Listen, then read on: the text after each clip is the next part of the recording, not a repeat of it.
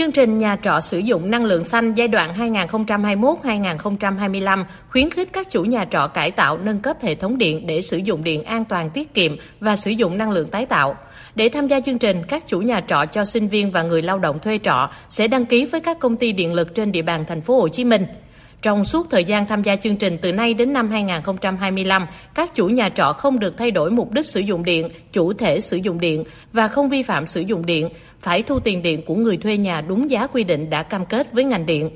Ngành điện thành phố sẽ thường xuyên giám sát, ghi nhận, đánh giá các chủ nhà trọ trong chương trình theo các tiêu chí cụ thể như có sử dụng hệ thống năng lượng tái tạo, điện mặt trời mái nhà, sử dụng trên 50% đèn LED cho hệ thống chiếu sáng nhà trọ, chấp hành tốt các quy định về an ninh trật tự, phòng cháy chữa cháy, phòng chống tội phạm và các tệ nạn xã hội, nhà trọ sạch sẽ, thông thoáng, đảm bảo vệ sinh môi trường, không xả rác, xả nước thải bừa bãi, thực hành tốt nếp sống văn minh mỹ quan đô thị để trao thưởng. Chương trình sẽ trao thưởng cho chủ nhà trọ theo từng năm, mỗi năm có 280 giải thưởng trị giá 10 triệu đồng một giải. Tổng giá trị khen thưởng cho các nhà trọ sử dụng năng lượng xanh của Điện lực thành phố Hồ Chí Minh trong 5 năm là 14 tỷ đồng.